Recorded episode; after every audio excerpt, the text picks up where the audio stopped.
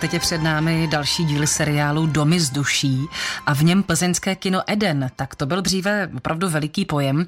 Mnozí z nás si na kino i na filmy, které se tady promítaly, jistě s láskou vzpomenou. A budova někdejšího kina nedaleko hlavního nádraží stojí dodnes, ovšem její funkce je v současnosti už poněkud jiná. S Lukášem Houškou ze spolku ze Stínu se na místo vydala naše redaktorka Kateřina Dobrovolná. Teď tady stojíme u nějaké laboratoře. Proč tady vůbec jsme? Máte tento dům nějakou duši?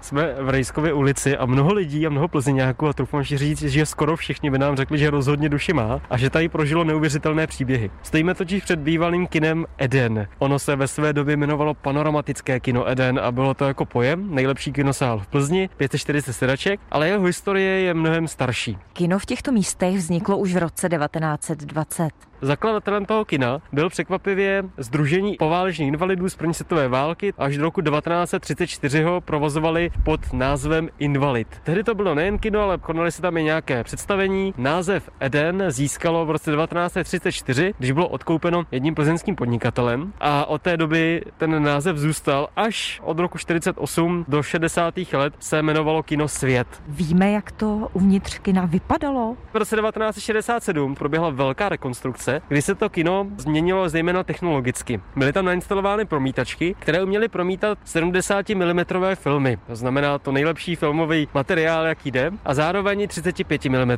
filmy. Když se ptáme Plzeňáků, kterým je přes 40 let, tak vám vždycky řeknou, že tady byly ty nejlepší filmy s nejlepším ozvučením a je to skutečně tak, protože například na zvuk tam byla použita nová technologie, která byla nejdříve řízená aparáty z východního Německa, později české Tesly a mělo to prostorový zvuk jenom za plátne oknem bylo pět reproduktorů a potom po sále bylo dalších 30 takzvaných efektových reproduktorů, který zajišťovali, aby ten zvuk byl skutečně prostorový. Které filmy se tam například promítaly? Úplně prvním filmem v roce 67 byl Old Shatterhand, takže májovka a vždycky, když na to někdo vzpomíná, tak má svězičku oka, protože to bylo jako velkolepý a s tím zvukem do té doby naprosto nevýdané. Mnozí vzpomínají na představení Vetřelce, klasický film z roku 1979, science fiction, tady to mělo ty zvukové efekty takové, že prej lidi tam poskakovali po sedačkách a byli z toho úplně mimo. Jak bychom budovu popsali z architektonického hlediska? Na tomto kinu je zajímavé, že ono je postaveno do klasického domovního bloku. Všude kolem stojí obyčejné činžáky a to kino je nijak nepřevyšuje. Je pouze širší směrem do dvora, ale jinak je to pevná struktura toho domovního bloku. Takže je to opravdu jako městská stavba, která se pevně zapojuje do toho jejího prostředí.